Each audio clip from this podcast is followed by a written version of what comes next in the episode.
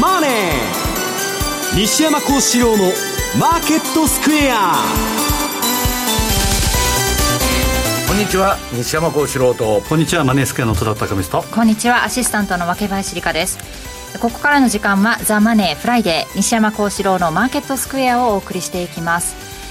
えさてこの時間の日経平均株価ですが今31円21銭安い3万2128円7銭と前場を終えた時が28円安だったのでそれと同じぐらい小幅に3日続落している状態ですね。まあ動かんというか休みでしょうな。だから雇用統計？そうですね今晩。まあそれ待たなきゃやってもしょうがないということで、はい、まあちょっと様子見になっちゃってるってことですけど、うん為替もね、日本株もそうなんだけど、145円超えてくると、介入されるかもわからんと、はい、だから円安になっても、そんな株上げにくいし、介入警戒が出ちゃうんで、でかといって、今の政策見たらね、円買うのも怖いと。いうことで、まあ、ちょっと、まあ、大きくは、だからいつでも言ってますように、日本のね、利上げはまあ、25年とか言っとるんだけど、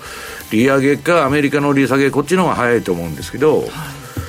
まあ、どちらかがないとですねちょっと方向感が、まあ、あの出にくい環境になっちゃったなということですね。うん為替が現在ドル円142円の3839あたりで、えー、一時は144円にいくかどうかなというところまで上がりましたけれども津田さんどんなふうにご覧になっていましたか？そうです。まあ後で言いますけど先週からの動きっていうのがちょっと細かな動きで下に行ってそれから上に戻してでまた下を試していると、はい、でまあ今晩雇用統計ということですけどこの数字がえー、来月の FOMC でやはり、えー、7月打ち止めだったなということになるかどうか、えーまあ、このあたりですけど、まあ、ただ夏は先ほど西山さんおっしゃった通りお休みの季節ですから、うん、まあ、夏枯れがしばらくちょっと続くのかなという気もしないでもないですけど、はい、やはりまあこれが雇用統計が終わって来週 CPI もありますけど、えー、マーケットの字幕はやはり、えー、月後半のジャクソンホールに向かってるかなという気がしますね。うん極められるのかどうか今晩の雇用統計、えー、注目されているんですがそのあたりも詳しく伺っていきます、えー、この番組 YouTube でも同時配信しております。資料もご覧いただきながらお楽しみください。動画については番組ホームページの方にございます。そして投資についての質問なども随時受付中です。ホームページのコメント欄からお願いします。ザ・マネーはリスナーの皆さんの投資を応援していきます。この後4時までお付き合いください。この番組はマネースクエアの提供でお送りします。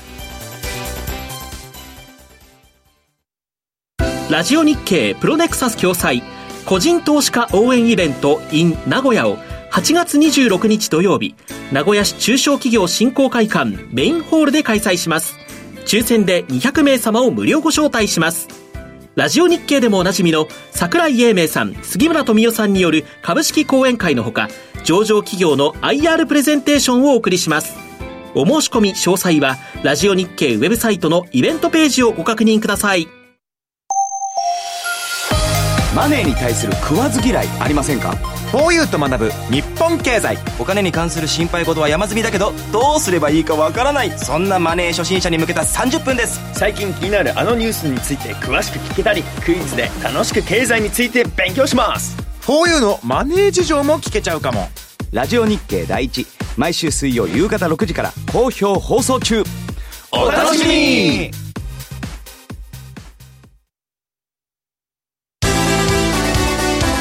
ーケッ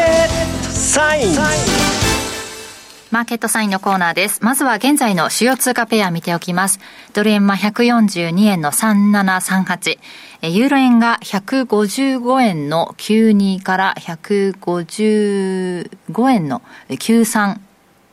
あたりでの推移となっています。そしてユーロドルが1.09の55から58あたりでの推移となっています。えではまず今週の為替の振り返りについて今後のポイントについて津田さんからお願いします、はい、まあ、今週というか先週までちょっと振り返りといいますか伸ばすと、うん、先週28日ですから金曜日、はい。えー、日銀の会合があって、えー、まあ YCC の柔軟化っていうこれは西山さんの本編で、えー、またほらあるあると思います。バンドの微調整。あ、はいまあ、これも柔軟化なのか修正なのかっていうまさに日銀文学のです、ね、解釈がどうも問題だと思うんですが、まあ、瞬間的には切な的に円高フローになったと。で、まあ、その前にですね、その同じ日の午前2時に、えー、日経の電子版にですね、同じような記事というか、出てましたから、まあ、それがなければもう少し、えー、下に触れたといいますか、円高フローがもう少し、えー、ヒステリックにあったかなと思うんですが、まあ、138円、えー、台まで下落したと。はいで、えー、まあそこでその全体的なものを咀嚼していくと、マーケットがじわじわとやっぱり、あこれは変わってないなと、当然。で、結局のところは大規模緩和は不変ということで解釈して、その日は下髭の要線で終わったと。まあ、これはもう下にしっかりの形を表しますから、えー、じわじわ上げていったというところで、えー、今週2日、まあ、現地時間の1日ですけど、えー、フィッチの米国債の格下げ、うん、えー、トリプル A からダブ、えー、WA プラスですか、まあ、これも今更というふうな、今更感というのもありますし、もともとトリプル A だったのがどうなのかすごいなというのもありますが、まあ、イエレンさんなんかえらく反論をしておられたというのがありますが、ここでの反応もですね、日経平均なんか反応しましたけど、ドル円も、えー、瞬間的といいますか、一時的、限定的に、えー、おりました。で、足元では昨日、えー、ISM の非製造業景況指数、これが出て予想よりも悪かったと。まあ、このあたりもあって、一旦上げたんですが、花火上が上がりそうな、えー、形になったんですが、じわじわまた下げてきてるということで、まあ、方向性は今、定まってないということで、えー、繰り返しながら、来週10日、CPI が出た後はですね、24から26のジャクソンホール、えー、このあたりに注目を移ってくるだろうなという気がします。で、えー、まあ、ドル円のチャートを見ても分かる通りですね、これはもう本当にボリンジャーの収縮ということは、137円のミドルから144円いっていいのかなと、このあたりが、えー、メインメインのレンジ、コアレンジになってくるかなというふうな、えー、今のところ予想です。で、毎年ですね、この8月は、予約付きといいますか、鬼門といいますか、いうことで、えー、紹介している中で見たいのはですね、まず1番目、8月はショックイベントが発生しやすいということで、まあこれ政治、経済、軍事の面も含めて、やっぱり8月は、特に北半球なんかはですね、やっぱり暑いとイライラもしてしまうと。遡れば、フランス革命の8月10日事件っていうのも有名ですけど、まあ、イラクのクウェート侵攻なんかも、ありましたが、やはり経済的なショック、例えばまあ71年、えー、52年前だったらニクソンショック。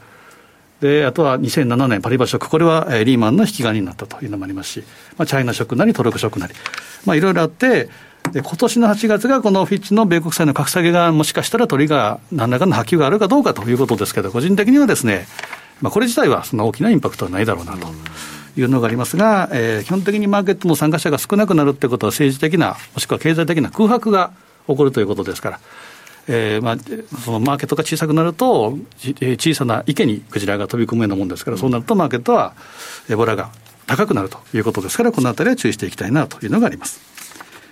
で、2番目はですね、8月は株安、金利安、円高になりやすいということで、丸3番。まず、えーまあ、日経平均とかニューヨークダウはどんと8月下がってるんですけど、S&P に、えー、で見たらですね、まあ、ほぼ横ばいといいますか、基本的に右肩上がりの商品で、8月はまあ小休止というか、まあ、踊り場を形成するような、そういう相場月かなという気がするんですね。ただ9月に1回どんと上げてまた下げて、で10月から年末にかけて上げやすいという傾向があるっていうのがシーズナル。で、丸4番でいうと国債10年債。これは8月、えー、これは国債高ということは金利は下がりやすい。ただ金利が下がると昨今では株が上がるということですから、うん、なかなかですね、一概には言えないんですが、国債価格は上がりやすいという、金利は下がりやすいというような一応傾向があると。で、丸5番。やはり毎年この8月は円高フローになりやすいということで、やっぱり、えーまあ、そこまではジグ,、えー、ジグザグと、えー、横ばい動く円、えー、これインデックスがどんと上がりやすいのが8月。あとさらに10月も円高になりやすいというのもあるので、8月、10月、このあたりはやはり円高には注意というふうに見た方がいいかなというふうには思ってます。そうなると、えー、まあ、黒線でいうとですね、5ドル円というので、丸6番、5ドル円はですね、やはり、えー、毎年この8月は5ドル安になりやすいという話をしてると思うんですが、うん、5ドル円、これに関してもやっぱり下げてると。ただ、まあ、あそうですね、5ドル円の細かなところをちょっと、えー、見てみるとですね、丸7番。過去10年間と過去20年に合わせて、8月の陽線引きは丸、陰線引きはバスというふうにすると、過去10年でいうと陰線引けの確率が7割。で、20年、えー、ひっくるめていくと、20年中16年が陰線引けだったということで、うん、まあ、想定、えー、相対的には8割、えー、これは陰線引けであったと。だから今年も8月は陰線なんだということじゃないですけど、やっぱり陰線になりやすい、下げやすいというふうな一応参考として、えー、見ていただければいいかなと思うんですね。ただこうなると、8月は円高になりやすいから5ドル円も下がりやすいんじゃないかということもありますけど、丸8番、オージーストレート、5ドル、米ドル見てみてもですね、やっぱ8月は下げやすいんですよね。で、まあ、その後はちょっとジグザグということで、やっぱりこの7月から8月っていうのがフェーズ転換ということで、やっぱ8月は5ドルは、なぜか下がりやすいということが、えーまあ、一応データとしてあるかなと。でそこで丸9番、えー、OG ストレート、過去10年間と過去20年間の陰線、陽線確率を見ると、えー、過去10年 OG ストレートの陰線確率は8割。で、えー、20年にしても20年中16年が陰線ということは、これも8割。つまり OG, 円 OG ストレート、対円対ドルともに8割方陰線になりやすいということですから、うん、やっぱり下に向かいつつ、えー、あるのかなと、そういう傾向があるんだなというふうに見た方がいいかなと思います。で、そこで足元の丸10番、えー、5ドル円の冷やしのチャートを見ていくと、やっぱり、えー、と丸10番ですね、もう一個前の。もう一個手前の。10番。10番ないかないですか。えっと、5ドル円はですね、えー、まあ、ジグザグ下がりながら来てるということで、えー、あるんですが、まあ、この OG ストレート見てもですね、基本はちょっと下げいっぱいのところかなというのがあるんですが、えー、まあ、0.653、0.653割り込んだら、えー、5月31日安値を下回るような0.64ぐらいまでは下がってくる可能性もあると。で、上げても200日 MA の0.673ぐらいというのがいっぱいかなというところで、まあ、今回すみません、ちょっと5ドル円、えー、あったんですが、基本的にはちょっとだらだらと 下げるというのがあるので、えー、基本的にはですね、やっぱり下向きの方がいいかなというふうに思います。そうなると、8月はじゃあどうしたらいいのかという、セミナーなんかの質問でもあったんですけど、うんまず一つは休むも相場も当然あり。営業妨害言ってね。私はあの、どんどんどんどん買ってください、言ってくださいって言っても商売上がりませんか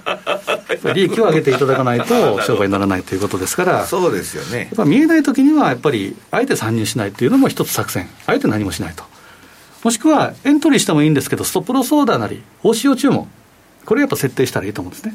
で、丸12番。をしようっていうのは、まずにこれもイメージでよく出しますけれども、えー、買いエントリーしたものを売り決済の、えー、差し値シャープ1と、えー、売り決済逆差し値のシャープ2を同時に出すと。ということは、機械的にですね、まあ、上げたら一体リグって出口。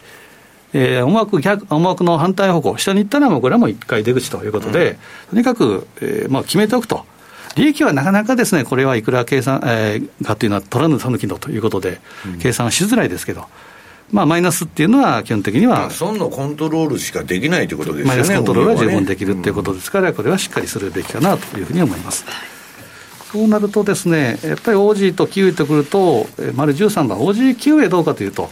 その前に OG、えー、OG 円が8月は下げやすいと、まあ、OG ストレートも含めて、でキウイも、えー、調べると、対円、対ドルともにやはり円高になりやすい、円高というか、えー、下げやすいのが8月なんですね。と、うんうん、いうことは、同じ方向性に動くということは、まあ、この OG9 見ても分かる通り、行ってこいなんですね、うん、もっと言うならば、6月から9月までは行ってこいになりやすいと。いうことなので、基本は、まあ、レンジハント、レンジワークでいいかなと、えー、いうふうに思います。で、丸14番、OG9 の、えー、冷やしチャート、えー、これ見ると、これも極めてシンプルな今、状況になってるかなと。で、これはもう上にも下にも行きづらい、えー、上下圧力の拮抗のレンジ相場という典型的なチャートかと思います。えー、下は1.07、で、上は1.09ちょっと超えるぐらい。で、えー、ちょうど、えー、200日の移動平均線が1.08ぐらいですから、まあ、居心地のいいところからちょっと今下にあるぐらいということですから、えー、このレンジに、えー、まあ、設定して、ここで、えー、トラリピを設定するというのもありかなと。いうふうに思います。特に8月は、まあ、ジャクソンホールも、えー、後半にもありますし、で、来週の CP、えー、CPI なんかもありますし、ちょっともしくは円高、えー、アノマリというのもありますから、ちょっと大変通貨はどうかなということでしたら、やはり OG9 なんかは今非常にシンプルな、テクニカル的にも、ファンダメンタルズ的にも、で、あとは、えー、これシーズナル的にもシンプルかなというふうに思います。で、そこで見る、まあ、10えー、15番で見ると、えー、まあ来週早々はですね、えー、10日に、えー、BOM、メキシコ中銀の会合がえー、控えてると、これはもうおそらくアンチェンジということで、すぐには利下げっていうことはないですけど、えー、まあ利上げもないかなということは、ただ相対的な金利差ということから考えると、そう、えー、下がることもないだろうなということで、じわじわ上げてくるのがメキシコペセン、うん、でその次の週、まさにお盆のさなかに RBNZ、ニュージーランドがあるんですね。で今年、今週1日 RBA が0.25なのか0.25の利上げなのか据え置きかということで、0.25っていう線もあったんですけど、はい、基本据え置きと、うん、で、どっちかというと、やっぱり利上げのハードルが高まったということで、ハトというふうに見ていいと思うんですね。そうなると、RBNZ はですね、ずっとこれはもう変わらないということですから、すると相対的なその力学関係から言うと、もしかしたらニュージーランドの方が強いというふうに見るかもしれないということは、えー、OG 級はちょっとこれは、えー、動き動きがあるかなと、OG 級だったらちょっと上に向かうか、うあ OG 級だとすみません、下に向かうというのがあり得るかなと。でニュージーランドドル円というのはよく8月末買いという言い方しますけど、うん、8月に安くなったところは拾っていくというのは、また追って、えー、お話はしたいなと思うんですが、えー、この辺が注目。で日米欧ともに8月の会合がないということは、やはり繰り返しながらジャクソンホール、このあたりにそろそろ樹木が移ってくるかなというふうに思いますね。で、えーまあ、最後にちょっとすみません、宣伝を2つさせていただきたいんですけど、はい、えー、丸16円、こういった、えー、この昨日まさに収録したのは5ドル8月安アノマリということで M2TV でお話をしました。で、西山さん、秋林さんにも出ていただいているこの、えー M2TV ですけど、うん、えー、おかげさまで登録者数が2万人突破。は初めて、えー、最初はですね、本当細々とやっていたんですけど、YouTube にちょっと参入しようかということで、うん、まあ、本格的に乗り出したのがもうつい最近なんですけど、で、ここでキャンペーンもやってます。で、ここは YouTube の、えー、概要欄を見ていただいて、えー、月曜日、水曜日、木曜日、金曜日の番組で、えー、まあ、ワードを一文字ずつ言ってるので、それを、えー、合わせていただければ、えー、まあ、豪華商品なのか何か分かりませんけど、当たるということですから、ぜひ、えー、確認いただければなというふうに思います。はい。ギフト券2000円分を10名様にプレゼントということで、2万人突破記念キャンペーン、ありがとうキャンペーン。ぜひこれまでの回もね見ていただいて。ちょっと振り返ってみていただいてもいいかもしれません、はい、で最後ですね。セミナーのお知らせということですね、はい、実はですね、えーまあ、前の先週土曜日、えー、大阪でセミナーを久々に3年8か月ぶりに、暑い日だったねあれ。暑かったですね、まあ、東京も暑かったですけど大阪もですねやっぱり私も生まれ育ち大阪なんですけど。大阪の方が暑いでしょ。っぱり湿気から言うと、やっぱりちょっと暑いなというのがありましたけど、その分、お客さんの熱意もすごかったなと、でまあ、本当に久々、もう約4年ぶりですから、その渇望で、これこれもですね、YouTube のこれ3年8か月ぶりなんですよ。マジで、はいそんなにやってなかったもうコロナの時は一切行かなかったですからね。大阪のあの東京以外ではやってないってことですもんね。で、えー、まあそこで、えー、やったのがですね一応、えー、トラリピ世界戦略1周年記念ということでやったんですけど、7月29日開催ですけども、7月入る前にですね、ちょっと満席になって、ちょっと打ち切ってしまったんですね。うん、ということで、急遽、8月26日土曜日に、まあ、第2弾、まあ、追加公演をしたいなと。で、これはですね、先着順ではなくて抽選制になっているので、え前回7月セミナーに、え参加できなかった、もしくは、えちょっと、え行けなかったという方を優先にさせていただきたいんですけども、まあ、前回、えー、お越しいただいた方も全然問題ありません、はい、また、えー、8月大阪で、えー、お会いできればなというふうに思ってますね。8月26日の土曜日1時から午後1時から第二吉本ビル貸し会議室大阪梅田にあります会場で行われるトラリピトラリピ世界戦略1周年記念セミナー第2弾ということですね。はい、ですね、えー、っと当社のマイ,、えー、本マイページからお申し込みいただければなというふうに思います。はい、宮田さん、津田さん、八代さん、高尾さんも行かれるということですので、ぜひともお申し込みください。今後もねセミナー結構増えてきそうな感じですよね。そうですね。また9月のセミナーなんかもお話できるかなと思いますけれども。えーちょっと忙しくいろいろ企画をしております。すね、はい。ぜひとも楽しみにしていてください。えでは、西山さんの方から。はい。日銀は2日も持たなかったという、まあ、また結局、なんだかんだ言って、国債買い入れてね、量的緩和になってるじゃないかと、はい、でまあ、2日も持たなくな、まあ、金利が当然上がってきて、あれはね、1%を超えたら国債買い入れするっちゅうんじゃなくて、0.5%から1%の間でどこでも買うという話で、で、日銀はどの辺をその望んでいるのかみたいな、あの、市場疑心暗鬼だったんだけど、2日目でもう介入しとるやないかと。ということは、この0.6だとか7あたりで抑えようということかということになりまして、で、もう、あの、なんだっけ、昨日もやっとるのかな。だからもう、量的緩和相場戻っとるだけだと。何がね、その、変わったのかって何も変わってないということで、えー、資料の2ページ。まあこれ、まああの、イールドカーブコントロールっていうのは何のためにやってるかというと、インフレ以下の、えー、金利にしてですね、国の利払いを、えー、要するに借金減らしなんですね。本来インフレ率が高いのに、それ以下の金利を人工的に作ると。で、普通はそんなことは、あの、短期金利は政策金利上げ下げしたらコントロールできるんだけど、長期金利は、えー、コントロールできないというのが、まあ、この世の定説なんですよ。ところが、長期金利もコントロールして、まあ、要するにこ、まあ、あのー、国民から政府に膨大な富の移転が起きてるんです、ずっと。それで、増税をすると、政治家が、あの、選挙で落選しますんで、えー、要するにこういう金融抑圧政策つって、インフレ以下の金利をね、何十年って続けて借金を減らしていくという戦略を取ってるわけです。で、問題は YCC はそうなんだけど、じゃあ一体いつ利上げするんだと。いうのがですね、まあ、あの、25年じゃないかっていうのが一番多い今、あの、私が言ってんじゃないんですよ。そこらの立派なエコノミスト40何人が、のうちの半数以上が25年って津田さんいつよ私は生きてるかどうか分かんないですね。よくいや、間違いなく生きとるけど、ね来年、再来年になってからと。いやー、これだけインフレだとか円安でね、いろいろ問題になってて、のんびりしてまんなと。ね、それを戦略的曖昧さと呼ばれとるんだけど、まあ FRB も ECB も似たようなもんだろうとは言われてんだけど、ここまで露骨にやっとる国はむず、珍しいと。で、まあその辺ね、結局私はまあ結論から申し上げますと、日銀が利上げしない限りバブルは続くんだと。世界の過剰流動性はね、アメリカ株の、この前統計が出てたんだけど、アメリカ株ってね、債務上限問題で、あの、それが、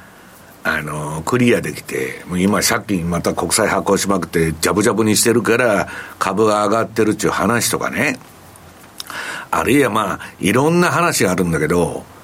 実は日本人の大量買いで上がってるっていう記事が最近出てて、それはもうデータではっきりする。日本から大量の米国株買いが、今あのニーサとかいろんなもんやってるじゃないですか。あれみんな米国株買いなんですよ。ほとんど。で、入ってくるその若い人たちは特に米国株に行っちゃうと。まあ要するに少子高齢化ですからね。だからアメリカにとにかく行っちゃって、そのマネーがまたアメリカから世界に分散されて、ジャブジャブになってるみたいな感じで、日本のとにかくこの金融が引き締まることっていうのは大変で、まあそれ私の方も YouTube であの、ねバブルは続くよと、〇〇まではと、要するにあの線路は続くよ、どこまでもという話じゃないんですけど、どこまでも続かないのがバブルなんですけど、バブルっていうのはね、なかなか終わらないんです。で、その終わらないっていうのは日銀が金利を上げるるまで終わらないと。いや、いくらあのアメリカが利上げ、アメリカはね、ゼロから5%以上に金利上げましたけど、何にも株下がってないやないかと。そりゃそうですよね。日本からバンバンバンバン金が入ってるわけですから。まあそういうことで、まああの、日銀の YCC のあれっていうのはね、総括が難しいんだけど、まあ一つはイールドカーブか、えー、立てて銀行支援ですね。銀行って、あの、まあ円安でボロ儲けになってんでね。うん別に支援しなくてもいいと思うんだけど、何のためにイールドカーブ立ててんのかっつったら、まあそういうことじゃないかとかね、えー、秋に選挙があるからじゃないかとか、まあいろんなこと言われてんだけど、まあこのブルームバーグの記事でね、もう今年中 YCC の変更は、えー、10月12月合わせて7%の人しかなんか変更があるって言ってないわけだから、ほぼもうないと。今、あの、上田さん動いてから、はい、で、なんだっけ、まあ、利上げに至ってはですよ、えー、っと、これ、に、全員が24年以降だと。今年はないわけですよ。で、そのうちの43%は、まあ半分ぐらいの人は25年以降。私がいつでも言ってますように、アメリカの大統領選挙が終わるまではね、株下がったら困ると、暴落したら困るじゃないかと、民主党が勝てないということで、まあ、あの、その意を受けてですね、まあ外しにくいと。岸田さんももしかしたら秋にやるかもわからないんで、余計に変更がしにくいと。いう話ですね。ただまあ、それが、えー、4ページ、まあ、いつでもこれ見せてますけども、異様な状況でね、日本だけがとにかく、えー、この異常低金利を続けてると。マイナス、あの、一番上に、マイナス0.1%と、日本の政策金利はね。ずらーっとつ、次ス、えー、スイス、台湾、タイとかね、マレーシアとか、デンマークとか続いていくんだけど、まあ、いかにもキーに見えると。で、まあ、この日米の長期金利差見ても、まあ、ドル円は基本的にはこれにつれて動くんだけど、まあ、アメリカも利上げ、あ利上げでね、金利上昇になってるし、えー、日本も上がってるから何も関係ないと。いう話ですよね。で、これはまあ、日本のね、これ、アメリカも債務上限だとかね、なんだっけ、格下げとかうんぬんなってんだけど、日本なんかそんな、まあ、あの、自国でね、国債全部調達してるんで別にいいんだけど、海外が支えてるんじゃないんでね、アメリカみたいに、えー、中国とか日本とかロシアからね、えー、米債買ってもらって、なんとか借金で国回してますっていう国じゃないんだから、そこは違うんだけど、えー、5ページ。この、G、対 GP、G、GDP 比のね、この借金が250%超えとるなんちゅう国はそうそうないわけですよ。で、これね、借金はいくらあっても、まあ、要するに、その資金繰りがつついたらそれでいいんだけど、少子高齢化じゃないですか。こんな借金返せるんかいと。だけど政治家なんちゅうのはそんなことは知ったことかと。ね、先の世代につ、えー、まあ、要するに月を先送りしていくと。でね、これ、借金が増えてる増えてるっつうんだけど、身を切る改革なんか何にもやらないんですよ。自分たちは。ね、給料下げるとか国会議員の、なんか無駄な行政組織、あのー、なんだ、機関をなくすとかね、そういうもう、絞りに絞った上、何も財源がないんで皆さんに増税でお願いしますって言うなら、それは国民も納得するでしょう。何にもしないじゃないですか。で、なんかあったら増税だ増税だっつってバンバンバンバンね、何から何まで上がっていくと。こんなことやっててね、大丈夫なのかいと。で、まあ、その日本みたいに特殊な国がね、勝ってなかったわけじゃない。歴史上に一度だけ250%超え、に到達した国があるんですよ。対 GDP 比の借金が。それが次の、えー、6ページのイギリスなんですね。で、イギリスは一次大戦、二次大戦やって、で、借金まみれになってですね、えー、対 GDP 比の250、ちょうど250に到達したんです。で、そこからは、まあ、あの、イギリス地区に落ち目になりましてですね、えー、もう、あの、イギリスの時代は終わって、まあ、あの、大変なね、その後ね、えー、英国病と言われるね、えー、困難な時代をと過ごしながら、まあ、1970年代とかひどいですよね。で、まあ、今また100%超えてきたっつってね、えー、イギリスの年金吹っ飛びかけてるんですよ、皆さん、こうこの状況で。日本なんかどうなるんだよと。日本ってね、ストレステストなんかできないですよ、金融機関の。金利がね、国際金利が3%、4%になったらどうなりますかと。そんなもんね、満期まで持ってたら、100で帰ってくるからっつって、言ってなきゃしょうがないけど、いや、そんなこと言って、シリコンバレーバンクは倒産してるじゃないですかと、それで、いう話でね。まあ、あのー、もう、なんだっけ、うん、7ページに、まあ、ICC が先ほど私が説明してきた、とにかく、インフレで借金を減らしたいけど、自分たちが払う金利上昇は嫌だと。利払いが増えるから。だから YCC で長期も短期も、えー、ほとんどゼロにしてて、で、本来は、えー、預金者というか国民がもらうべき金利が全部規制になってるんですよ。で、こういうステステ、えー、ステルス的な政策っていうのは誰も文句言わない。ね。で、みんな同じ条件だと。みんな損してるから私も損しましょうと。いうことで、こういう政策が成り立ってると。いうことですよね。だから、うまいことやっぱ頭のいい人はうまいこと考えるんだけど、これ昔からあるんですよね。この金融抑圧政策っていうのは、ファイナンシャルレプレーションつってですね、まあどこの国もやってるというのを今日本もやってると。で、うん、その次8ページ、日銀は2日も持たなかったと。まあこれは海外でみんなが言ってるわけですね。で、その横は、日銀のイールドカーブコントロール微調整は、円の暴落と国債利回りの急上昇という大失敗に終わると。何のためにやったんかようわからんと。いや、普通は、0.5も超えてなかったわけだから、バンドの。超えとったのはわかりますよ。追い込まれて、あの、1に引き上げたっつうんなら。まあね、実質は株を冷やすためにやったんじゃないけど、株を冷やすというのは何の目的かって言ったら、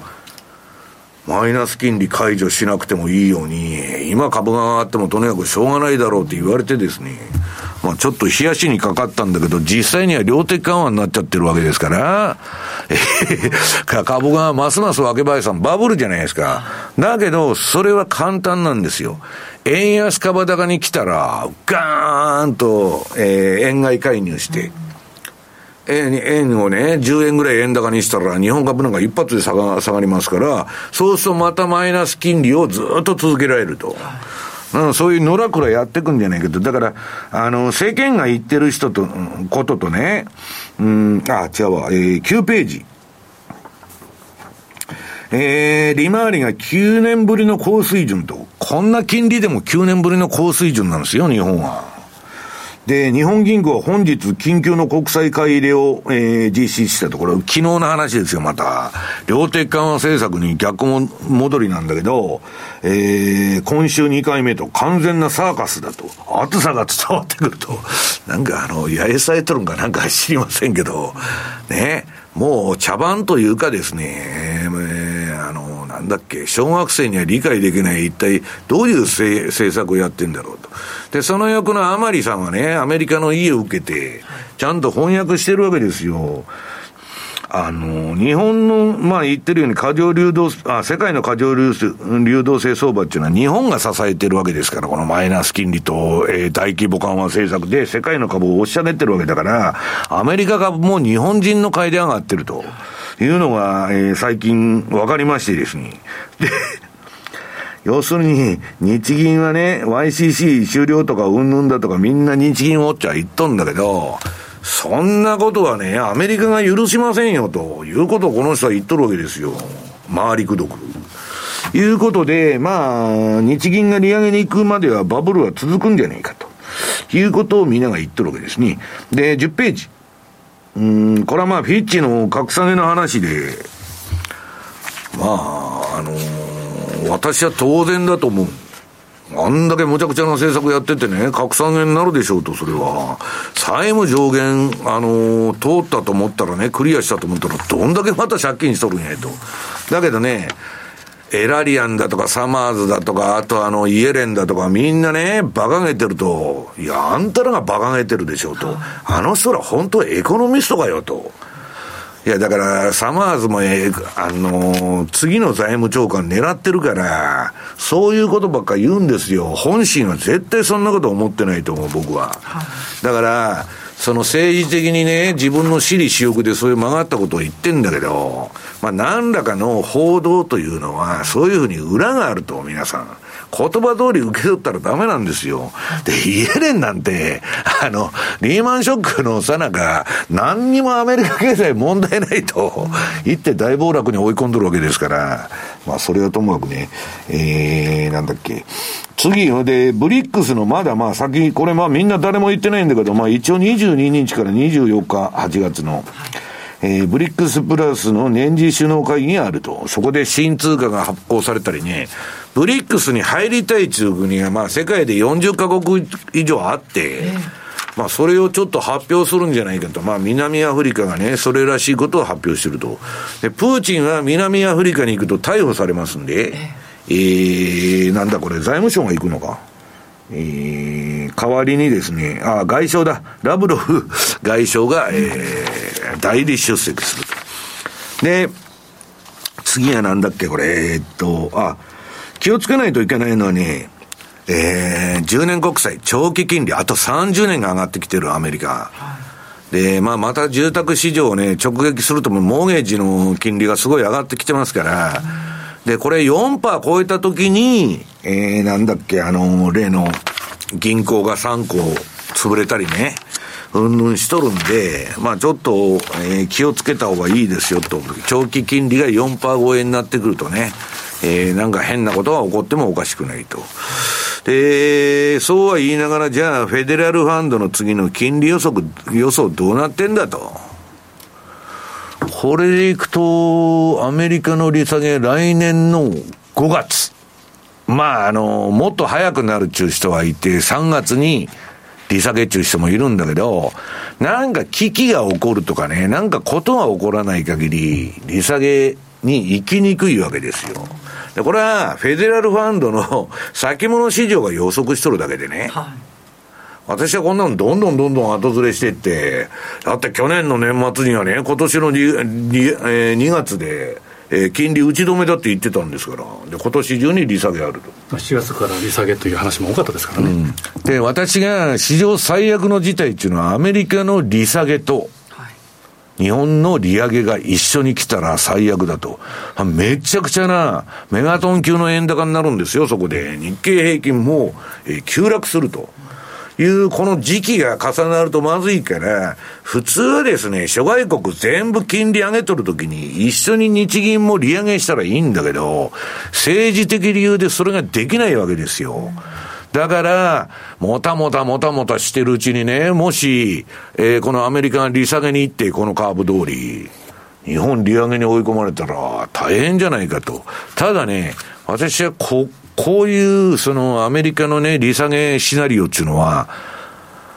アメリカの民主党にとって最悪の結果で、利下げになったら株下がりやすいわけですから、今までのその過去の経験則から言ったらね。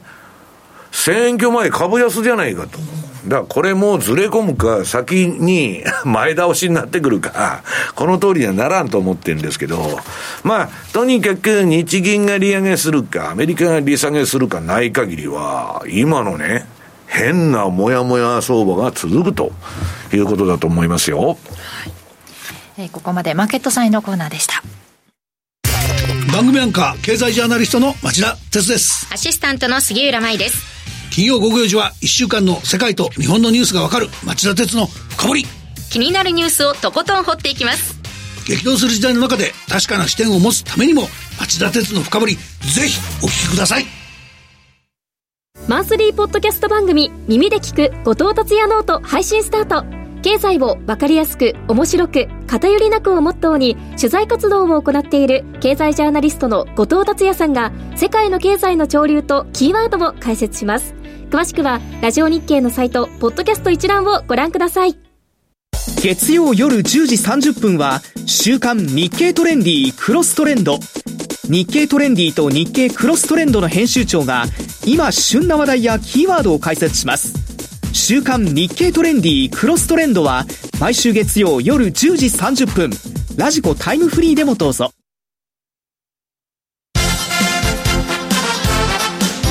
トゥデイズマーケットトゥデイズマーケットですえ今日一日の株式市場の動きについてここここからはラジオ日経鎌田新一記者とともにお伝えしていきます。鎌田さんよろしくお願いします。よろしくお願いします。引けてみると33円47銭高い3万2192円75銭と3日ぶりに反発して終えることになりましたね日経平均株価。売り買い工作ですね、えー、ずいぶん下げましたからね、日経平均で木曜日と水曜日、合計2日間で、1300円も下げましたからね、ずいぶんこの日本株というのは、改めて思うと、本当に短期間で上がったり下がったり、よく動く株式市場ですね。で、今日のところは株価が水曜日、木曜日大きく下げたという状況で、はい、それに対しての戻りですね。あの、このあたりが今日のところは意識されたという展開です。それで、やっぱり、決算発表を受けた株価の反応でですね、はい、このまあ、売られる銘柄もあるんですけれども、しっかり買われる銘柄もあって、えここの部分が、やっぱりちょっと安心感を誘ったんじゃないかなと思います。あの、買われる。銘柄がちゃんと存在するっていうことが、な何でもかんでも売るっていうわけではなくて、買われる銘柄がある。決算、ここまで見て、鎌田さん的にはどうですか？いや、もうこれはね、よくないです。もう、あの、もう、あの、電子部品株中心によくないです。まだパソコンですとかの、スマホですとかの、ね、あの、19調整ですとかが続いていて、まあ、自動車関係はいいんだけれども、その自動車部品は必ずしも良くない会社が存在すると。それはやっぱりコロナ禍で物が手に入らなかったんで、卸売業者や流通市場に在庫がかなり豊富にある。したがって、あのー、部品会社の生産っていったものがまだ本格化してない。在庫消化の段階にあるっていうのが現状。で、ただこれね、来週を見ながら一つのテーマとして今日はお伝えしたいのが、はい、三菱重工です。はい、7011の三菱重工です。はい、今日の株価、えー、すごく上がってます。はい、7200円、えー、548円高の7200円、8%以上の上昇ですね。はい。今日の午後1時30分に、えの決算を発表したんですけど、あの、受注高が、この3ヶ月の受注高が1兆6000億円というデータなんですが、1年前に対してこれが75%も増加した。すごく、この、受注の進捗が、が急ピッチになってます。これで、すごく面白いなと思ったのがですね、何が伸びているか、いろんな事業があるのが三菱重工ですよね。で、この中で何が伸びているかというと、航空防衛宇宙分野。こちらの受注が1年前970億円だったものが今回6871億円、7倍以上になってます。すごく桁違いの受注。で、この受注についての三菱重工の説明は、防衛関連、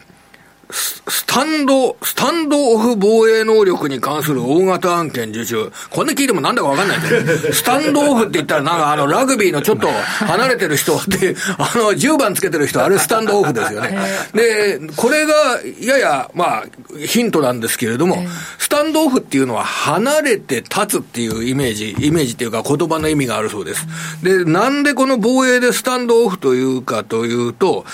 侵攻する相手の国の選定や戦艦に対して、その脅威の県外から離れた場所から、その侵攻を阻止するような防衛能力。これがスタンドオフ防衛能力。こちらに関連するような受注を、えー、取ったというような、なんか分かったような分かったんじゃないか。だから、でもまあ、あのね。それは、その国が発注したってことですかそうもちろんです。もちろんです。もう、国家の発注ですね、防衛関連。でしょ？だから軍事産業で、まあ、アメリカがね、バイデンとこあの台湾にも、えー、武器買えとか言ってやってますから、なんかね、軸足がどうもウクライナから、だんだん中国の方に来てるんですよ、はい、今、向こうの報道を見てると。まさにね、あの、これあたりは、よく防衛関連株っていうのは、去年あたりからのロシア・ウクライナ戦争から日本でもよく動いたじゃないですか。うん、ただ、現実的に、えー、この予算が防衛関連で大きくし行されている、あの、実施されている。このあたりを、この三菱重工の受注の急増が示して、株価が1日で8%上げた。重工の株がね、8%もね、上がりませんっていう、これは、これはすごいですよ。本当にこの株こんな火柱だから見たことないもん、重工の。どっちか言ったらじりじり動くじゃないですか、上げるにしてもね。そうですね、どちらかといえば、あまりう、ね、値幅でだとかが出ないような株での長期保有株のようなことで捉えるような人が多かったと思うんですけど、それがずいぶん激しく最近動く傾向にあります。年初来高値ですもんね、6月22日に6991円つけて、それを超えてきた、はい、5月ぐらいから、だから、わーっと動くようになりましたよね。えーだからこのあたりの象徴的な動きを見ながら、あやはりあの、ね、えー、7011がこの三菱重工ですけどね、そちらに近いような、あの、防衛関連の仕事をやってる川崎重工ですとか、はい、IHI ですとか、そういった企業などのこれからの決算動向ですとかっていうのは、あの、非常に関心を持って、えー、受け止められるかもしれませんね。うん、もう今、あの、今日の段階で、その、三菱重工がこういう決算になったからっていうことで、あの、川崎重工や IHI などの株価などもですね、今日は、あの、前向きな動きなんかがね、見られてますよね。重工も4%以上の上昇、はい、167円高3780円ですね。このあたりは本当に来週の株式市場を見る上で短期的な注目点になるんじゃないでしょうかね。はい、はい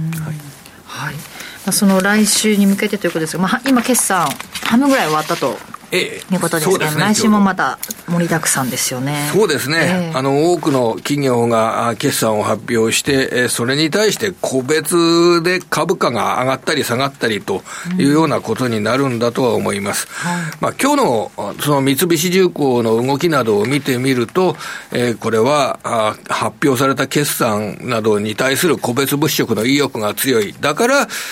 まあ、全体がどんどん下が、下げ続けるっていうことは、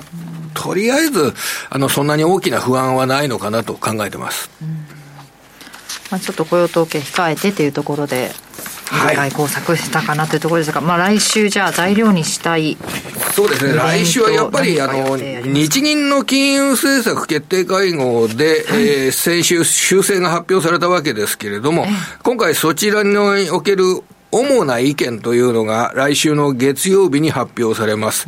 それでどんな意見があったかということですけれども、えー、そうですよね。これが、やはりあの今週はあの西山さんのお話にあったように、やはりあの長期金利のアメリカ、日本の上昇、これが株式市場の上値を圧迫したというような面が、あこれね、あの考えられますので、あのその長期金利が日本の場合どこまで、えー、試されるのか、はい、まあ逆に言うと債券の下値ですよね。あの、こちらを試すというようなことで、えー、この金融政策の、におけるね、大きな変動があったこの金融政策における主な意見。これが来週の月曜日、えー、取引が始まる前に明らかになるわけですね。直前に明らかになる。8時50分。えー、どういう経緯でその変更に至ったのかそうです。まさにそこの新しい意見が明らかになりますんで、うん、来週もこの日銀の意見などを参考にし、えー債券の下値を試すような動きが出たとして、その金利水準に対して日本の株がどんな動きになるのか、うん、そして決算内容において、え金利との綱引きで企業業績が変える水準なのかどうか、ここを重視して、え1週間、来週の1週間見ていきたいと思います。決算ではどのあたり注目してますか？そうですね。あの、これは水曜日になりますけれどもね、あの、ブリヂストン、えー、タイヤメーカーのブリヂストン、世界の最大のタイヤメーカーですね。はい、あの、自動車販売などは全、今、4、6月期は非常に良い状況なんですね。で、ブリヂストンは12月が本決算の会社ですから、その6月で占められた決算を受けて、あの、タイヤの場合は、原材料の価格と、えー、業績の動向にすごく連動性があるわけですけれども、はい、12月、今年の12月の本決算の見通しをどのように修正してくるかというようなこと、うん、あの、注目されると思います。はい。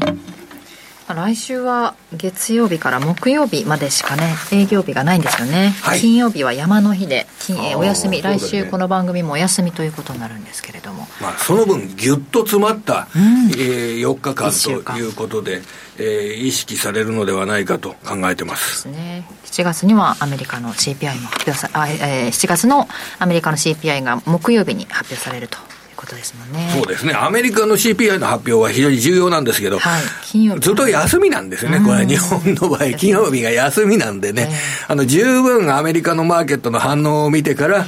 次の週の 14日の月曜日に何とかすればいいってことになりますね。わかりました。えここまで鎌田記者にお話伺いました。どうもありがとうございました。ではマーケットを簡単に振り返っておきます。日経平均株価、大引けを迎えて33円47銭高い3万2192円75銭で終えました。3日ぶりに反発して終えています。えそしてトピックスは6.28ポイントのプラス2274.63ポイント。マザーズ指数はプラス2.89ポイントで764.29ポイント。えー、そしてプライム市場全体の商いも固まっています。売買高は15億8609万株。売買代金は3兆7196億4100万円。そして値上がり銘柄数が全体の56.8%、1044銘柄。値下がり銘柄数は38.5%の707銘柄。変わらずが84銘柄となっています。えー、そして商品指標も見ておきます。えー、直近の国内の金先物1グラムあたり8855円、69円安0.7 0.77%の下落。直近の東京原油先物1キロリットルあたり7万2810円。こちらは1130円高で1.57%の上昇となっています。ではここからは今週のアメリカ市場について西山さんからです。はいまあ、アメリカ市場もまあ本当夏休みみたいなもんでね、はい、えー、流動性があんまないとか言って、あのー、どこもまあ夏休みシーズンなんであれなんですけど、はいえー、っと、バーフェットさんがテレビに出てきたのかな。で、あの、例の格下げの問題が今、わーわー、あの、話題になってんだけど、はい、いや、米国債はね、何も心配ないと。まあ、誰かに言ってくれて頼まれたのかなんか知らないけど、そんなこと言ってね。で、わしは国債買うとるでと、毎週月曜日にね、えー、なんだっけ、100億ド ドルずつ買うんやと。はい、もう2週間連続買ってると。うん、でね、いや、それはいいんだけど、米債買うてるっちゅう話はいいんだけど、3ヶ月ものの米債なんて買ったって、まあそれで5%もらえるからいいんだけど、ほぼ預金じゃないかいと、本当いや、長い国債買ってるんならわかるけど、はい10年とか30年とか、3ヶ月で消化になるようなね、もん、あの、ほぼほぼ現金とか預金と一緒じゃないかと。ねえ、なんかそういう報道もなんかどうかなっていうふうに私は思ってんだけど、これで米国債安心だって言われても、3ヶ月間大丈夫だと。で、来週、えー、バフェットが迷ってるのは、はい3ヶ月もののトレジャリービルを買うか、うん、えー、6ヶ月にするか、半年にするか3ヶ月で迷ってると。で、あんた株買う気はないんですかっていうのがね、私の聞きたいところなんだけど、買う気はないんですよ。だから、ただでフリーランチで5%もらえるのにね、はい、わけのわからん市場に入ってね、リスクばっかあると、ね、買いたくないと言っとるような気がするわけですよ。で、その横の、うん、マスク、あの、イーロン・マスクさんはですね、バフェットに同調と、いや、そりゃそうでしょう、ただで5%もらえるんだから、3ヶ月もの国債買うといたらええやないかと、今の。考えるまでもない。そう。アップルの預金で4%もらえるんですよ、今。だから、まあ、日本はそれ考えると、アメリカよりね、えー、消費者物価が高いのに、マイナス金利ですよ、本当先ほどから言ってるように、皆さんの、えー、富がね、ものすごい国家に移転してるっていうのが、もう何十年も続いてると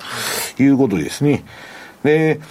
もう一つはバフェットが、えー、国債買ってるのに、うん、ビル・アックマンっていうのは、まあ株のね、ヘッジとして30年債をショートしとると。はいえー、っと、あさっきの、あれ、それも話題になってんだけど、いや、それは別にショートするでしょうと、世界中今金利上がってるんだからと。なんか先ほど脇林さんがなんか言ってたんだけど、なんか米債なんで金利上がってるんですかみたいな話があるんですけど、それは後のコーナーでやりますんで、まあ当然ね、ただで5%もらえるのに無理して、何をしてるんですかということになって、鎌田さん言うように業績が悪い。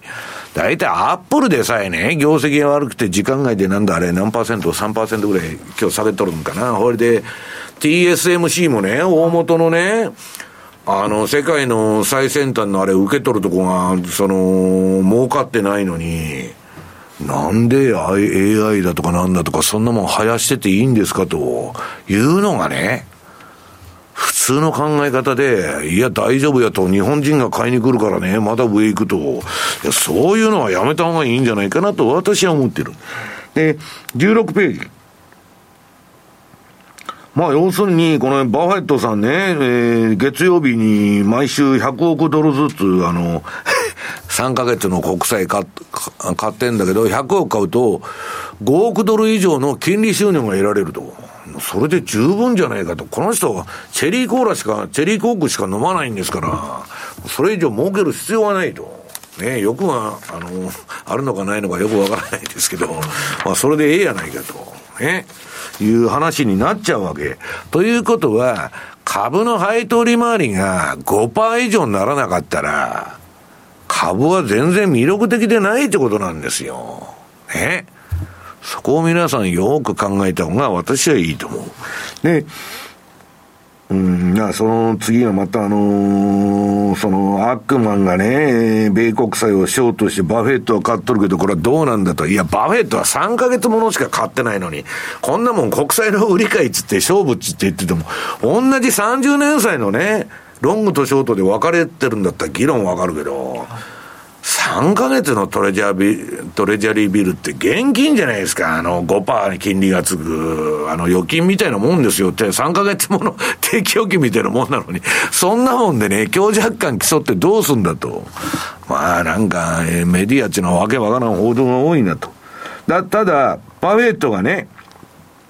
債券を買ってる理由は、株式はまだ高すぎるからだと。このような株式市場を見て、ママやパパが苦労して稼いだ退職金をつぎ込むべきだと思うだろうかと。いや、5%金利もらったらいいでしょう、退職者は。何もね、無理して、えー、やる必要はないっていうのが、まあ、あれですよ。で、それを言うとね、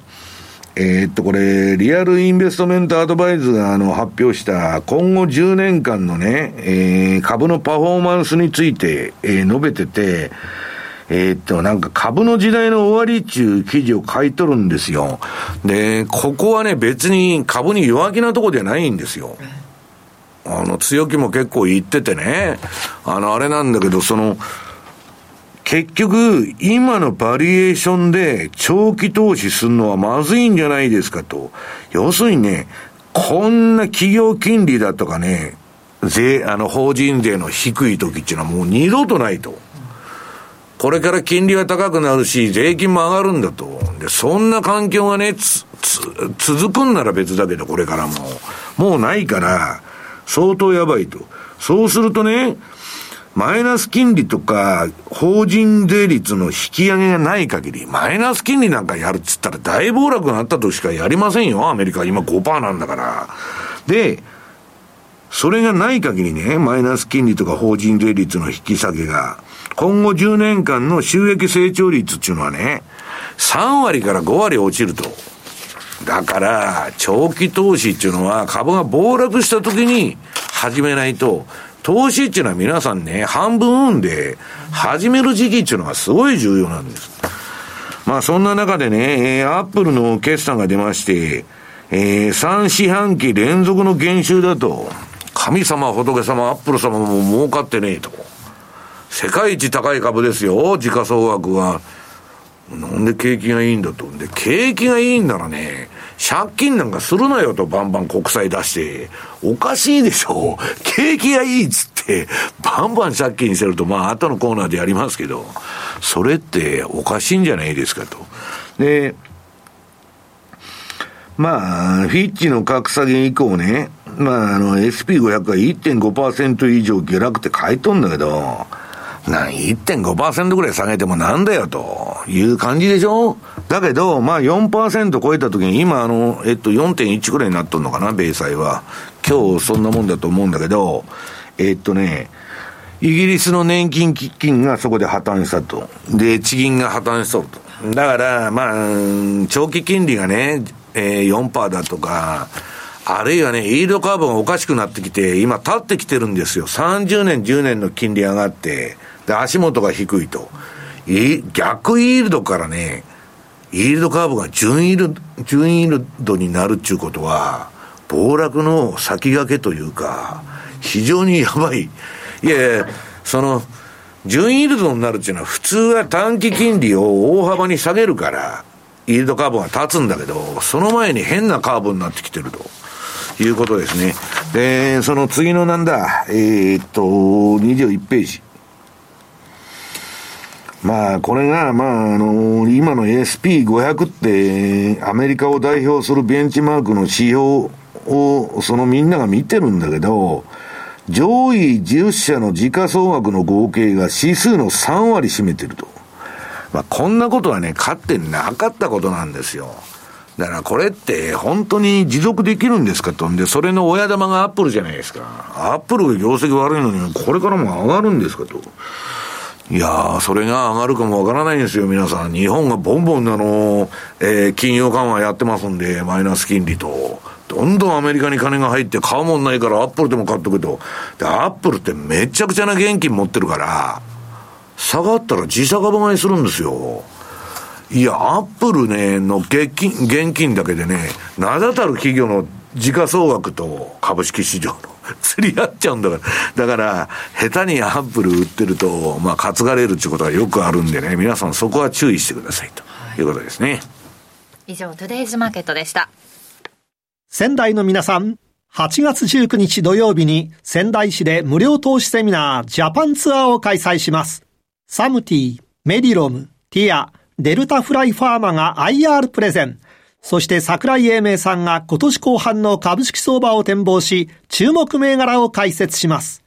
お申し込み方法は、ラジオ日経ウェブサイトから、抽選で70名様をご招待。締め切りは8月10日必着です。企業トップが語る、威風堂々。毎週水曜日夕方4時40分からオンエア。パーソナリティの毎度。相場の福の神藤本信之さんが厳選した上場企業の経営トップをゲストに迎え事業展望や経営哲学などを伺いつつトップの人となりにも迫るインタビュー番組です。企業トップが語る威風堂々はラジコタイムフリーポッドキャストでも配信中。ほら聞いてや。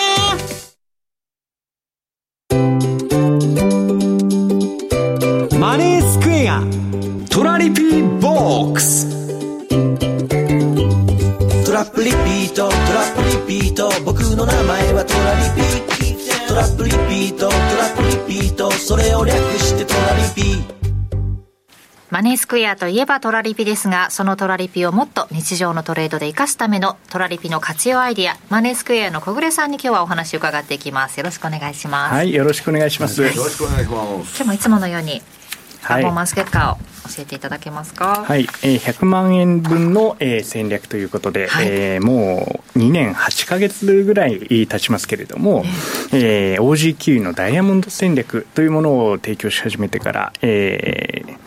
886回の利益確定が行って、うん、えー、ありまして、はい、えー、57万7318円の利益確定の金額になっています。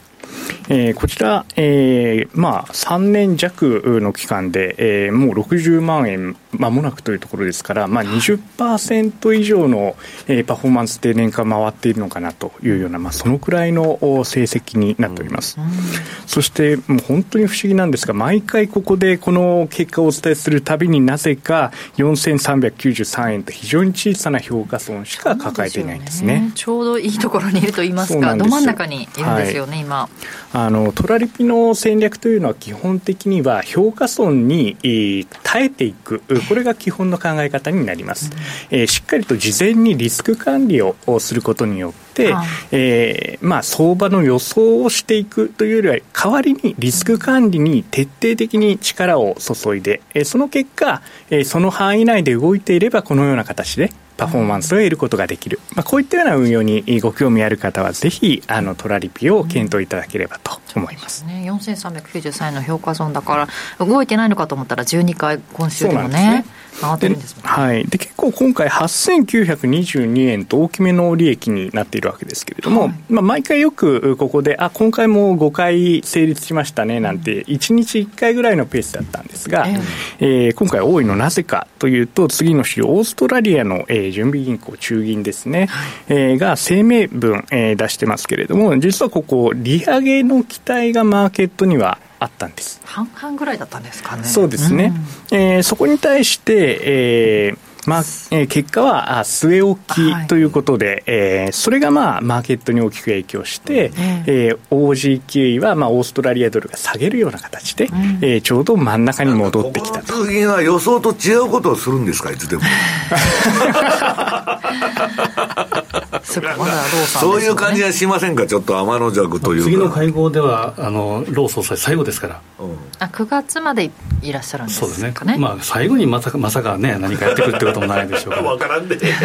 そんなことないだろう。置き土産のように。まあ、ただ、あの、RB は本当に予想に反すること多いですからね。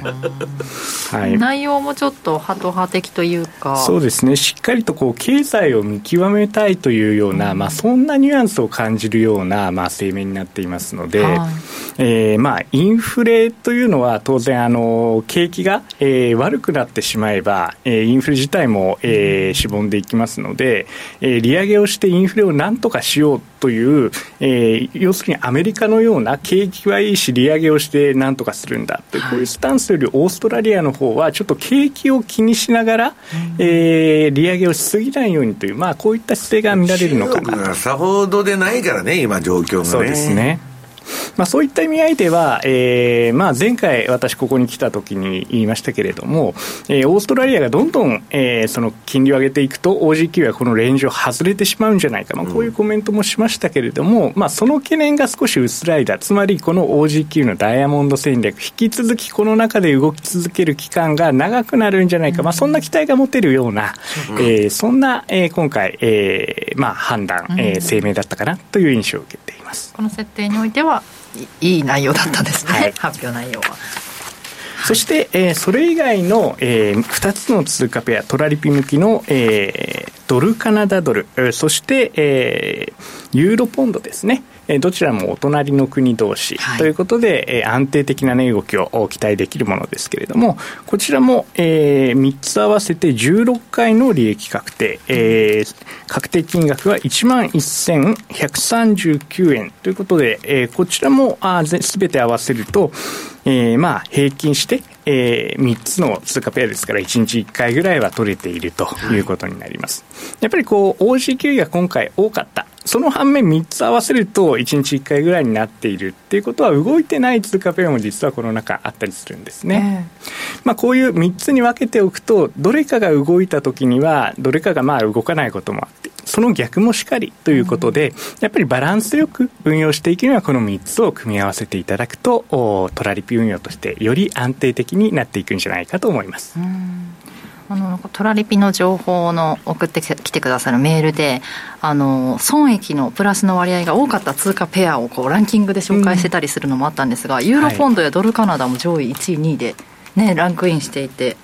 そうですね。はい。はい。やっぱりあの回数があの安定的になってくる方が、うん、あのまあトラリピとしてもその狭い範囲に注文を集めやすいので、はい、逆に安定した通貨ペアあえー、安定した局面の方がトラリピを使いやすくてパフォーマンスにつながったりします。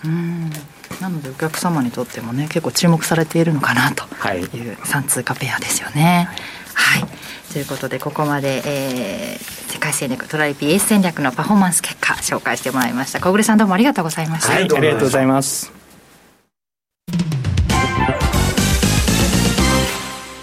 マネースクエアあなたもマネースクエアのトラリピで FXCFD 運用を始めてみませんか？特許取得の自動注文トラリピなら発注の手間や時間に悩まされることのない快適な運用をサポートしてくれます。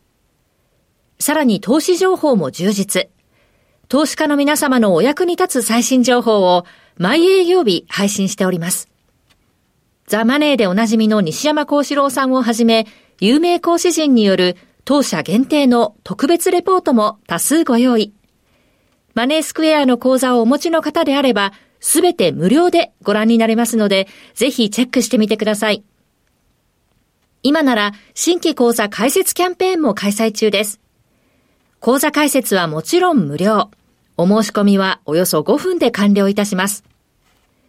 気になった方は今すぐトラリピで検索してみてください。その他にもマネースクエアのホームページやツイッターなどの公式 SNS では、運用に役立つ様々な情報をお届けしていますので、ぜひチェックしてみてください。マネースクエアではこれからも、ザ・マネー、西山幸四郎のマーケットスクエアを通して、投資家の皆様を応援いたします。株式会社マネースクエア、金融商品取引業、関東財務局長、金賞番号第2797号、当社の取扱い商品は、投資元本以上の損失が生じる恐れがあります。契約締結前交付書面をよくご理解された上でお取引ください。ラジオは一方通行ではありません。パーソナリティと聞いているあなたの心が合わさって、その瞬間に合う心地の良い世界が作られています。あなたが気分を上げたい時やリラックスしたい時、ちょっと寂しい時や、ぼーっとしたい時など、その時の気持ちにぴったりな音や声を準備して、あなたをお待ちしています。ラジコは、どんな時も居心地の良い場所でありたい。聞く場所が家だって、移動中だって、海や山でも、あなたが耳を傾けるだけで、そこが一番の場所になるように。心が整えば、今日も明日もきっといい日になる。さあ、心地の良い声を浴びていきましょう。世界を広げる音がある。ラジコ。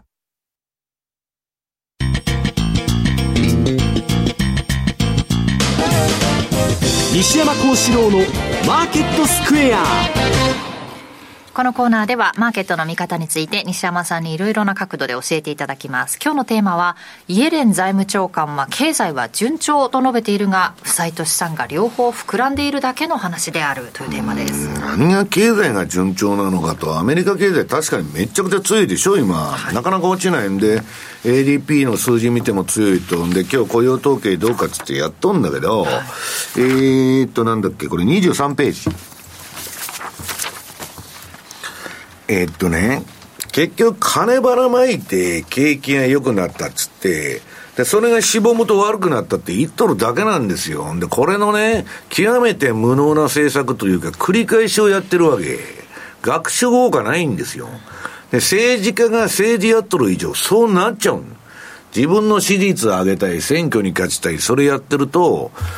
おかしなね、えー、経済の流れとは全然別のその政策が行われるわけだから。で、うんと、これね、アメリカの小売売上高のチャートがなんだっけ、23ページの、えー、左側に出てんだけど、まあ結局、コロナ騒動で金ばらまいて、で、みんなその、えっ、と、ばらまき金で消費しましたと。それが終わったら、しぼみましたと。なんじゃそらと、本当まあ、いうことでね。で、えー、っと、なんだっけ、さっきなんで金利上がっとんのかと。いう話があったんですけど、それがね、世界的にもうどこも上がってるんです。インフレですから。あのー、これ今収まってますけど、インフレっていうのは皆さん2波3波目が待ってると、通常はね。で、急激に上がって、急激に下がって、また急激に上がって、急激に下がって、また急激に上がるという、えー、波動になりやすいと。で、その、まあ、出しとるとこによって若干数字は違うんですけどね。えー、その横の23ページの右側。アメリカの政府債務は債務上限以降、まあ1.2兆ドル急増し、32.7兆ドルになったと。で、財務省は年末までに1.5兆ドル負債を追加へと。大体ですね、皆さん、景気いいのに、なんでこんな負債増やさんならんのだと。いや、税収も増えてるんじゃないんですかと。アメリカ企業絶好調だって言っとるじゃないですか、株も高くて。これ国がやっていけないから借金増やしとるんですよ。いや、こんなわけばしたバカなことありますか？普通考えて。景気いいっつうのに、どんどん借金増えていくと。なんかそれ、全部借金でね、大豪邸建てて、借金でいろいろ消費して、わし金持ちやと、言ってるような話でしょ、これ。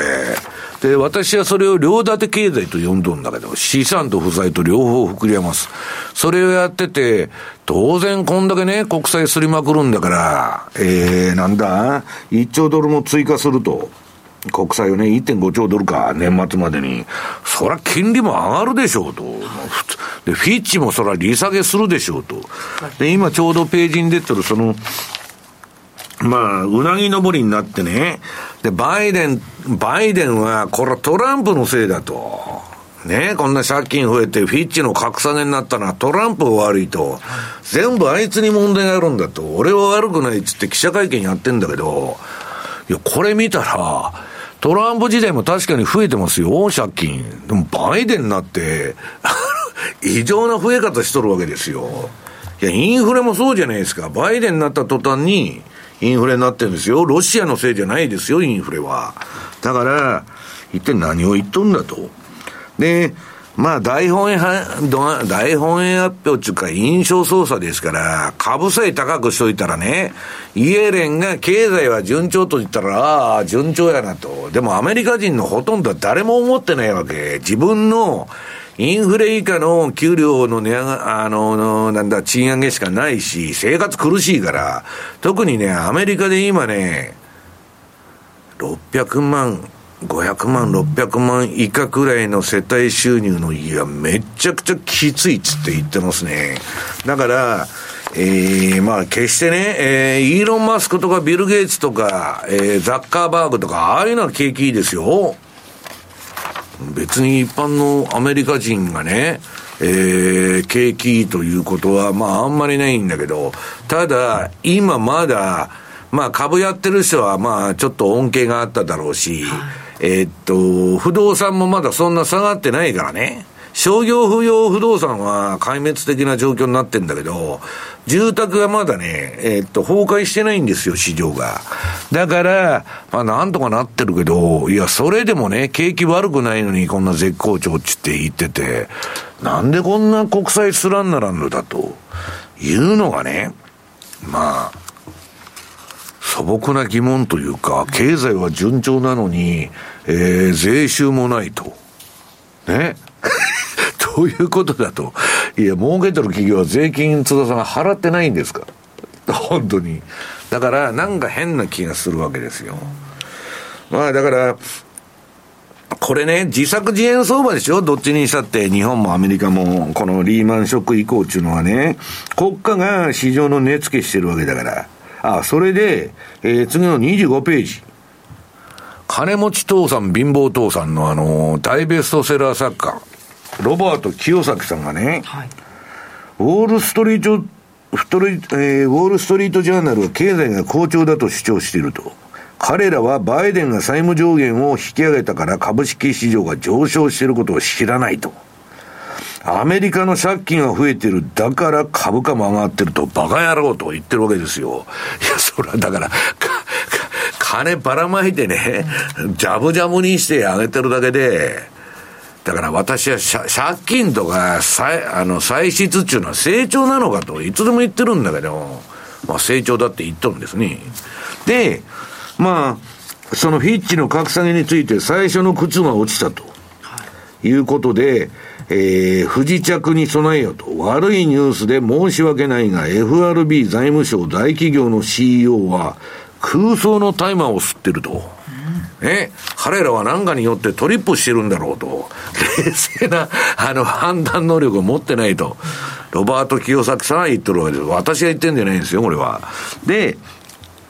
まあ私もその通りじゃないかと思ったんだけど、要するにこういう自作自演で人為、人為によって動かした相場っていうのは、まあ国がね、人為って言ったって、個人で指定線やっててね、えー、潰れましたっていうのはいとも簡単に潰れるんだけど、国がやっとるからなかなか潰れないんですよ、そのこの相場は。だけど、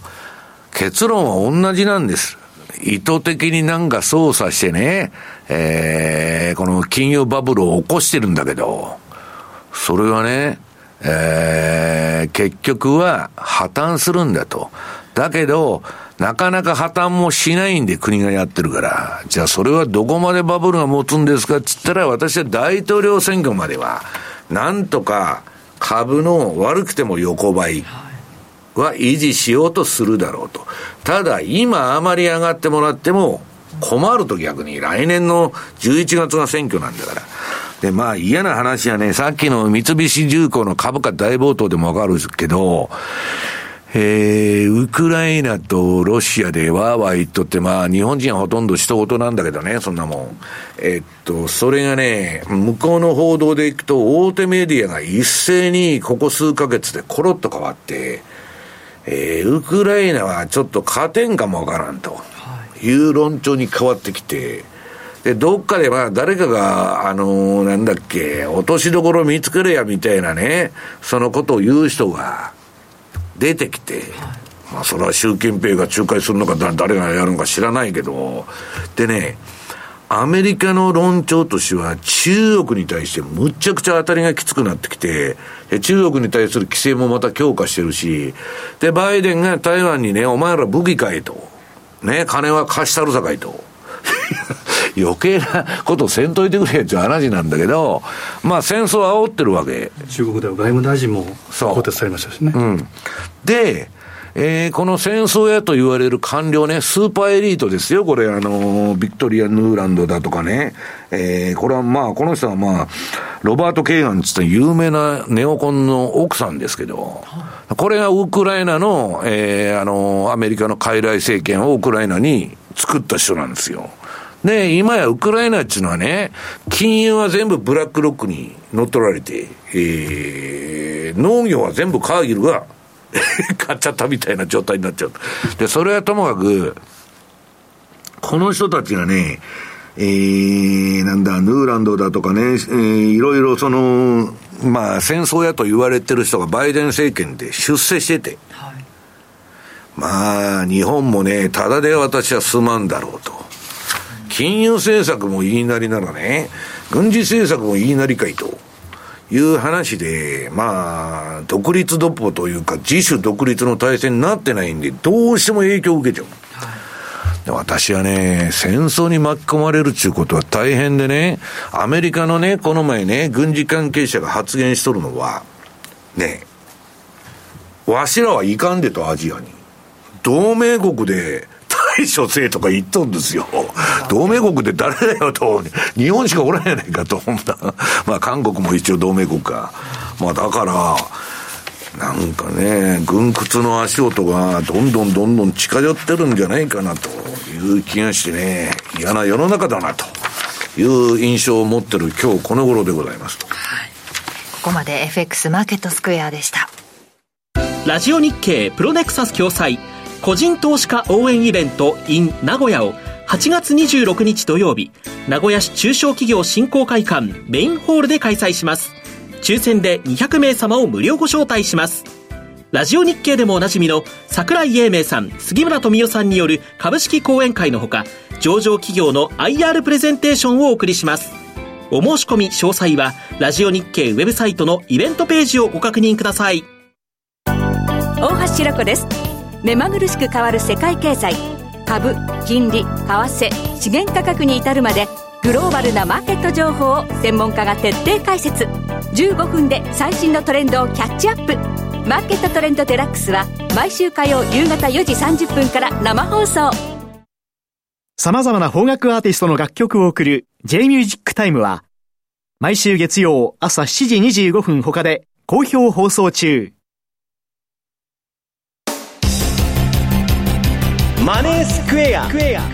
投資戦略。さて来週に向けての投資戦略伺っていきます。須田さんどうしましょう、はい、あのちょっとすみません。その本題に入る前に西山さんのそのアメリカ経済という話をすると、はい。まあ、かつて僕もあのニューヨークに遊びに行ったって話をしたんですけどその時に覚えてるのが西山さんが、うん、須田さんとニューヨーク見ててアメリカは分からないよと、うん、もう移民のルールアメリカじゃないでまあいろいろと、まあ、今ネット社会ですから、えー、まあいろいろ見れるんですけど株価とか経済見る上でもあれですけどフィラデルフィアのケンジントンストリート、これね、あのご存じない方は YouTube で出てると思うので、ただこれはね、本当にアメリカの本当に、えー、奥の奥といいますか、まあ、真髄が分かるなと。でも今ね、サンフランシスコとかも、ああいう感じになってきてるのよ。うん果たしてこれであの経済順調なのかっていうのをですねやっぱりちょっと車に構えてみなければいけない現実があるので、その辺は大事かなというところです。みません。で、えー、今日はですね、えー、実はあの、えー、YouTube のコメント欄なりあとはセミナーでもご質問が結構、えー、来てるのが、はい。えー、ユーロ円のショートポジションを持ってる方のご質問って結構多いんですね、うん。で要は何かというと、ユーロ円の売り取られピ、もしくは売りの注文を持ってて、稼がれておりますと、うん、で、えー、損切りをしたいんだけれども、えー、どれぐ1年後にはどれぐらいになってるでしょうかというふうなことの質問っていうのが実はあるんですが、うん、ただ、まあ、あの誤解を恐れずに言うと、1年先のことは分からないと、誰も分からないと、明日のことも実は分からない。はい、からないで、えーまあ、言うなれば相場感ではないと。で相場感が外れてるから今、マイナスになってるってことは、それを解消するためにまた相場感を持ってくるっていうのも、実は間違いではないかなと。うん、損切りっていうのは、相場感だとかね、うんえー、テクニカルとかそういうことに、えー、関係ないんだ。自分の資産がいくら減るかっちゅう、そこに根拠を置かないと、はい、いや、相場感がね、その、うんぬんなんて言ったって誰も当たらないんだから。うん、そこはもう相場感は、もう相場感とかレートっていうのは抜きにして、もう結論から言うと、損失許容額、キャッシュのレベルで、いくらになったら損切りするんだっていうところをですね、粛々とやらなければいけないというのが答えだと思うんですね。うんただ、ちょっとあの、まあ、レートでいうとですね、丸18番見てみると、月足で見たら、まあ、これも売る要素っていいますか、売られる要素は今のところまだないというぐらい強いユーロ円の今、チャート、これ、月足チャートなんですけど、はい、まあ、160円超えを自然の流れでいうと超えていくだろうな、ただ、流れが変わるポイント、ポイントっていうのはあるかと思うんですね、例えば150円割り込んだら、割り込んだら、プラス1シグマ割り込むっていうことは、上昇バンド崩れ。まあ、だから日銀が利上げでもしたら、そうですね、それは円高になるかもわからないけど、それか、もしくは ECB の利下げ転換とかですね、そういうのはただレバーなんですよね。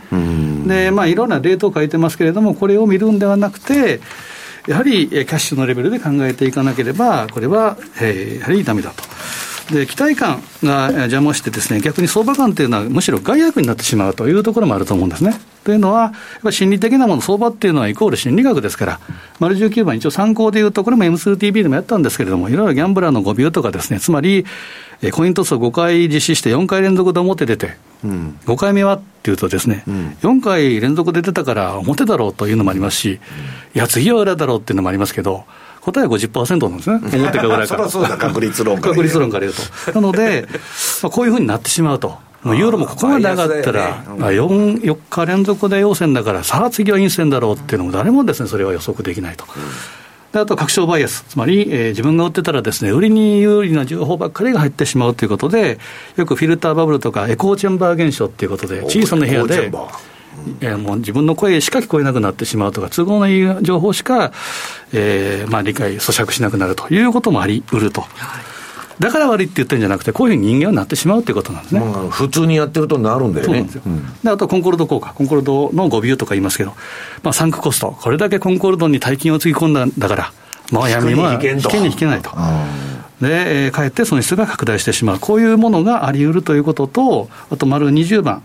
まあ、プロスペクトでいうと、まあ、この横軸が左に行くと損失で、右が利益。で縦軸が主観的に嬉しいでしたが、主観的に悲しいとなると、同じ10万でもですね、10万得る嬉しさよりも、10万失う悲しさの方が大きくなってしまうと、普通は数的に同じなんですけど、こういう心理状態があるっていうことで、やはり損切りは、こう言ってもですね、UIS で、自分がそうなればっていうことは非常に難しいんですけど、ただ、1円でも多く取り戻したいっていうのが人間の心理なので、そこは西山さんが先ほどおっしゃった通り、相場感っていうのを捨てて、レートも捨てて。いや、だからそう、あのね、テクニカルが反転しましたんで、私が。ポジション切りましたと。総資産の8割失いましたと、それは話になるんじゃないですか。そうですよ。で、先ほどのユーロの話でも、例えば、ま、丸18番に変えていただいて、例えばですよ、相場間で130円までいきそうだ、戻りそうだと、下がりそうだと言ってもですよ、160円超えていってから、そこからまたそれをいつでも言うんですよ、相場感ってね、どっちか、円高、円安言っといたらいつかは当たるんですよ、だけど、50円になる言う前に、200円いってから50円になったら、あなたのポジションないでしょ。そうなんですよ、なので、そこはですね、相場感、レートっていうのは、もうとにかく除外するというのが大事で、刑事上的な期待感とかを予想は捨てて、まあ、刑事課的実数に基づく、もう嫌なところですけど、現実論でいかないといけないということで、いやだけど、現実は見たくないと。これがまさにその今日だった心理なんですよね。で、まさにあの確証バイアスになってしまうので、この辺はもう非常に言いにくいかもしれませんが、えー、とにかくキャッシュのレベルで、えー、粛々と、うん、でまあ、あえて言うならば、8月は円高になる確率が高いというんだったら、下げたところはそこで一回、一部逃げるとかいうこともありかなということですから、ちょっとその辺は、ちょっと嫌な話ではありますけれども、うん、参考にしていただければなというふうに思いますね。アストロロジーの話かなと思っていたら違いましたね。アストロロジーは8月の後半にやりましょうか。そうですね、はい、金星がどうのこうの金星は始まってますけど水星はまた後半ですから。ね本当暑くてあのどこだったかな？イラン50度超えでねもう生命の危機なんていうところもあるみたいですけれども体調管理ねこの後もお気をつけいただいて8月。そうですね乗り越えたいと思います。ということで番組そろそろお別れの時間です。今日ここまでのお相手は西山幸四郎とネースクエア津田と桶林理香でした。さよなら。この番組はマネースクエアの提供でお送りしました。